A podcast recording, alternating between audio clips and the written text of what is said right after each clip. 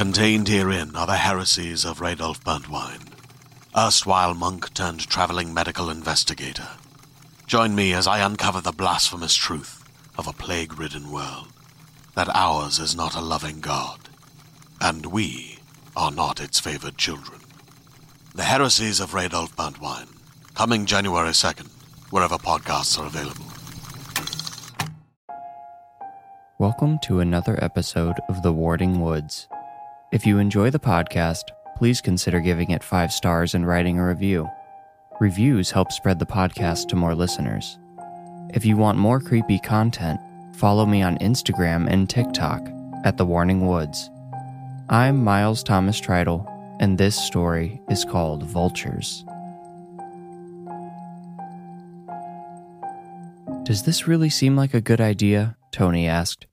Just keep your head down and shut up, Joy responded in a harsh whisper. Tony was always doing this. He was always so eager to tag along and always froze at the moment of truth. A figure popped up out of the ditch on the other side of the gravel road. Look, it's Darren, Joy said, pointing at the boy motioning for them to cross. She and Tony hustled across the road while trying not to trip in the dark. There were no such luxuries as street lamps so far out in the country. The three high school seniors were now huddled in the same ditch. Smiling, Darren put one arm around each of the others and drew them in. I think I found a good spot to go in. You got the compass, Tony? Tony reached a shaking hand into his jacket pocket and produced an old magnetic compass with a scratched plastic face. Darren's eyes widened as he shook his head in disapproval. That's all you got? What, man? It's a compass. Darren grabbed the compass out of his friend's hand and held it up to Tony's face. Which way is north, genius? Tony followed the red arrow of the compass and pointed at the cornfield behind Darren. Darren laughed and shook his head again. This road runs north south, dude.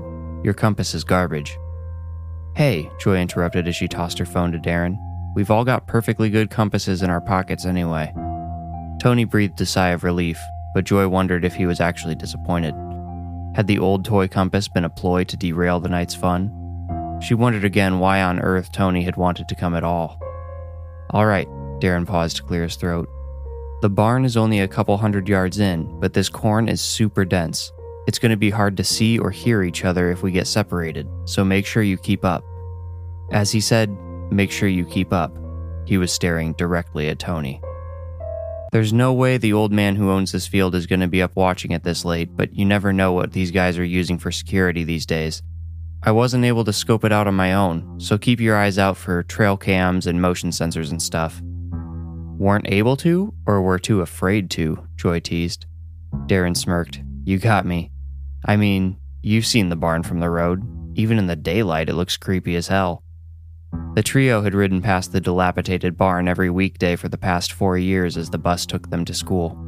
It was half collapsed and oddly twisted, as if a giant had strolled by and cranked the roof like the big horizontal steering wheel on the bus. All the windows were busted out and the whole structure was riddled with holes. The building itself looked spooky, but it wasn't just the tumble down structure that gave it its reputation. That came, in large part, from the vultures circling above it. Every day when the kids rode to school and again when they came home, at least a dozen bald headed scavengers flew above it. They appeared to be waiting for something below, something in the barn or around it. They were waiting for something to die. Of course, as small town high schoolers do, the kids on the bus started to tell stories about the barn. In one, it was where a serial killer hid their victims. Every night, he or she would drag a fresh body through the corn and dump it in the barn. The vultures overhead would swoop down and devour the corpse, leaving only the bones behind.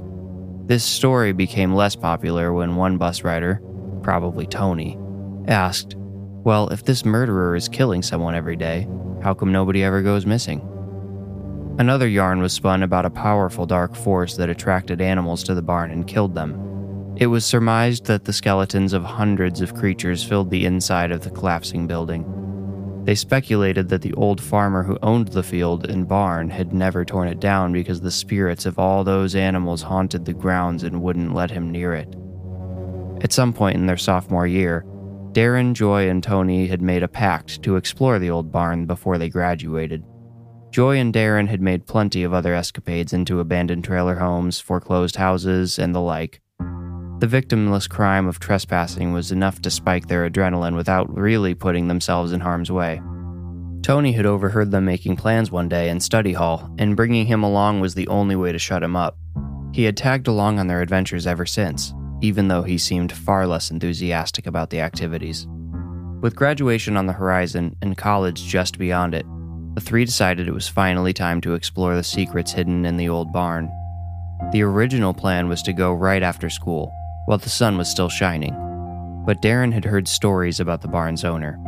He was supposed to be a crotchety old guy with no tolerance for teenage hooligans. Although no one they talked to had actually seen him in years, the fear instilled by his reputation was enough to keep most people off his property. The trespassers will be shot on sight signs that were posted every handful of yards around the field held off the rest. Since no one wanted to get shot, the plan was adjusted and they agreed to meet up after dark instead. And so the trio found themselves at the edge of the cornfield with only a half moon lighting their way. Everybody ready? Darren asked. Yep, whispered Joy. Tony responded with a hesitant, um, but was cut off by Darren. Let's go, stay close. Joy enjoyed one more second of the cool night's chill before plunging into the damp corn behind Darren. She heard Tony follow her, the teenage train moved as fast as it dared while trying to stay together and keep quiet. The leaves rustled like a billion paper bags being shuffled through by the giant who had twisted the barn. Darren stopped moving abruptly and Joy nearly collided with him. Did you hear that? he asked. I didn't hear anything, whispered Joy. Huh. It sounded like a person, like a man. Should we go back? Tony asked with a glimmer of hope in his voice. Darren shook his head. A gesture meant both to answer Tony's question and convey his disappointment in the boy. Forget it. Let's keep going.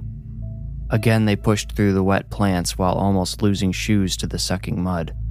A thought occurred to Joy regarding how she would explain her muddy shoes and pant legs to her mother in the morning. Who knows? If the trip to the barn was a success, maybe she'd just tell her mom the truth. She was nearly an adult after all. Joy did bump into Darren the second time he stopped in front of her. He must have sensed she was about to give him a piece of her mind because he spun around and clamped a hand over her mouth. He silenced Tony with a glare. Just listen, he whispered so quietly his voice blended with the leaves. The group stayed frozen like that for nearly a minute. Joy's surprise was quickly turning to anger as Darren kept his sweaty hand on her face. She grabbed his wrist just as they all heard what he had stopped them for. In here, in here, a disembodied voice called from somewhere ahead.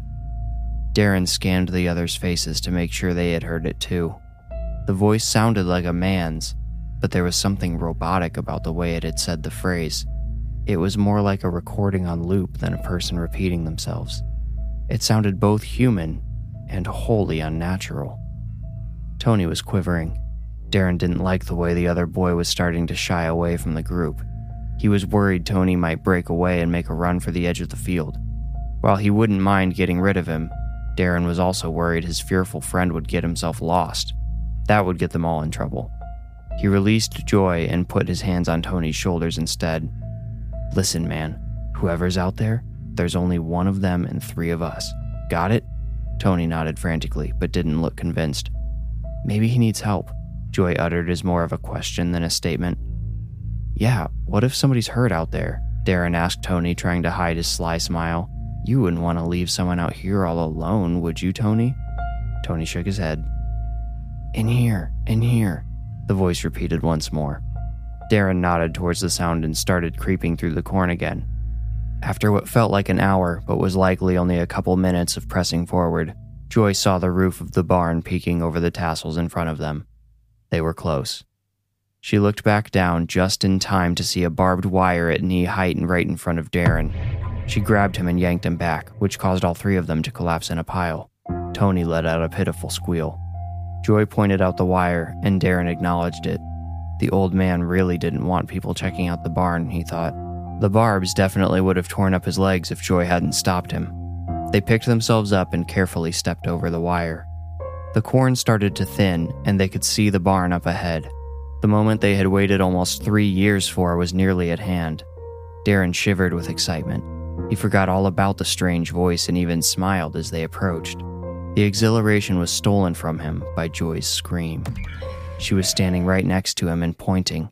He followed her finger to one of the barn's upper windows.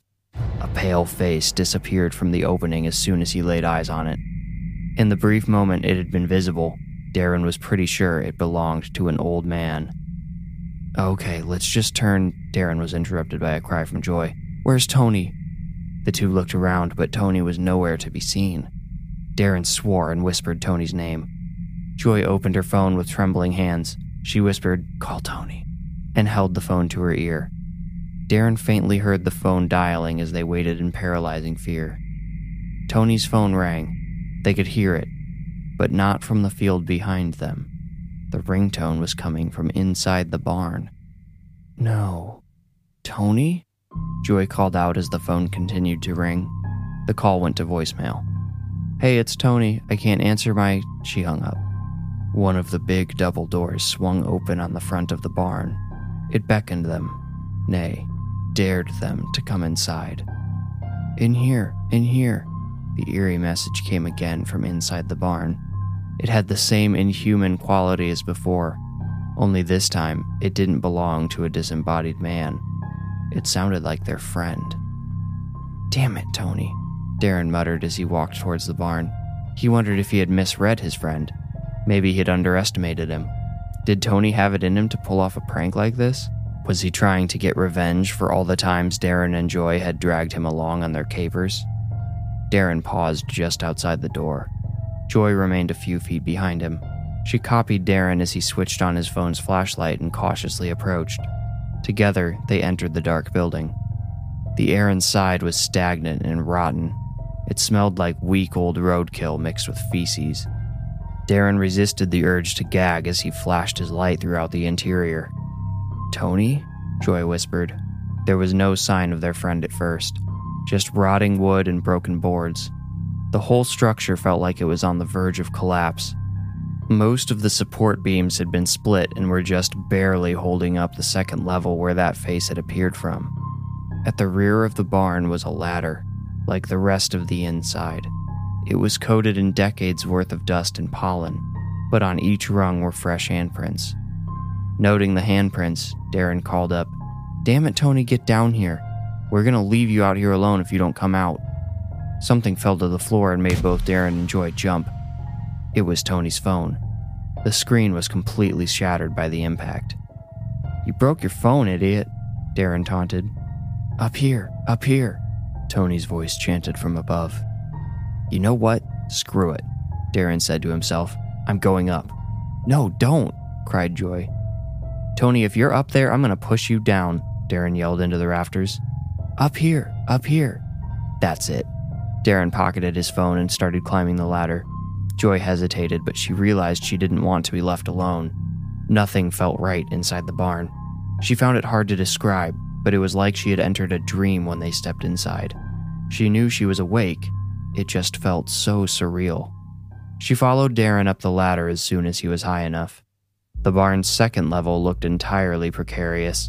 The whole thing was tilted at a slight angle and the floor creaked ominously with each step the two teenagers took. There was no sign of Tony, and really nowhere for him to hide. Oh! Joy stifled a scream as her flashlight landed on some of the crossbeams. Vultures were perched along their lengths. There must have been dozens of them. Their ugly bald heads were tucked into their breasts. None of them moved or stirred. They must have been there the whole time. But why hadn't they reacted when Darren and Joy had entered the barn? Are they asleep? asked Darren. They must be, Joy replied as quietly as she could. Where are you, Tony? I swear to God, threatened Darren. Up here, up here. They both looked up at the ceiling.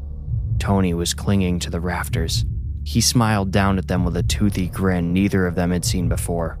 His eyes were freakishly wide and off putting.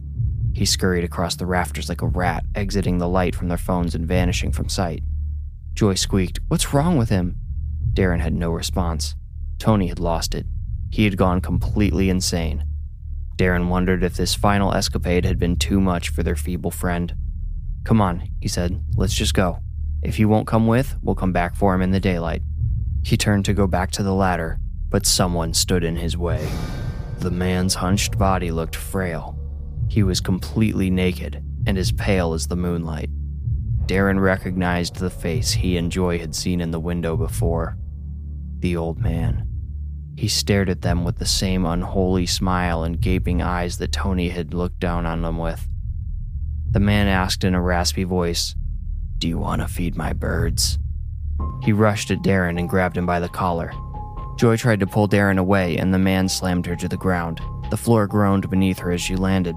Now Darren fell too, struggling with the feral man on top of him. As Joy rolled over to try and stand, she saw the vultures again. Now they were awake. Each one remained perfectly still, but they were watching, waiting. She could hear Darren crying out as the man savagely beat him. He struck and clawed at her friend. She knew she had to help, but the situation left her petrified. She had almost made it to her feet when something heavy fell on top of her. A second attacker had come for her. As a rabid scream came from the assailant's throat, Joy recognized Tony's voice. He began to beat her the way the old man was beating Darren. Help, she screamed, but she didn't know who would hear. It's me, Tony, it's me. Tony did not react in the slightest to Joy's pleading. She caught brief glimpses of his face between strikes.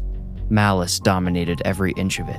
Hatred and glee blended in with an expression of total insanity. Darren managed to slip away from the old man long enough to get to his feet. He started to run blindly towards the ladder. Tony twisted his neck as Darren ran past and leapt after him.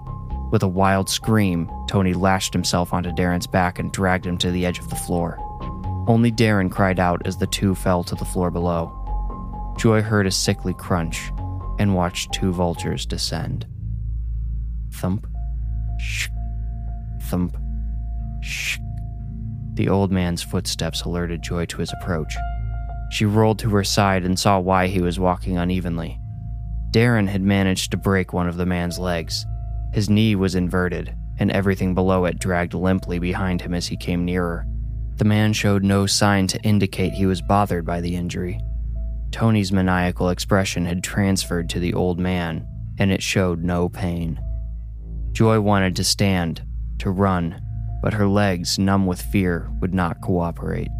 Instead, she shuffled along the floor, getting closer and closer to the edge, closer to the place Darren and Tony had toppled from, closer to the patient vultures who watched her so curiously. The old man continued to approach. His unblinking eyes bore into Joy. She felt the edge under one of her hands and knew she had nowhere left to go. She focused on the broken leg, any chance of escape she had rested on that damaged limb. As soon as he got close enough, she lashed out with a kick. Her foot connected with the man's shin, and as she hoped, he collapsed to the floor. Joy rolled over to her stomach. She screamed when her eyes met Tony's. He was gripping the edge of the floor, staring up at her as he hung there. With that malicious gleam in his eyes, he grabbed her hair. Joy struggled to hold on to anything that would keep her from falling, from being dragged to her death. Her efforts were futile. As Tony weaved his fingers of his other hand through her hair, she felt all of his weight pulling on her neck. Her strength gave out, and Joy fell. She didn't feel the impact, but she tasted the blood in her mouth after. As her vision faded, Joy saw something move above her. Lots of somethings. The vultures. Tony appeared above her one last time, Joy didn't see her friend anymore. She saw only the evil that had taken over him. Through his wicked smile, he said, Time to eat.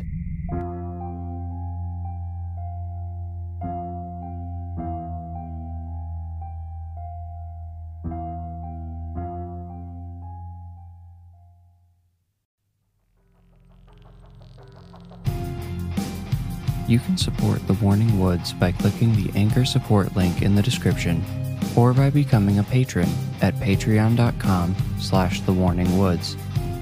Of course, the best way to help is by writing a review and following this podcast in Apple Podcasts or subscribing on your favorite podcast app. Thank you for listening.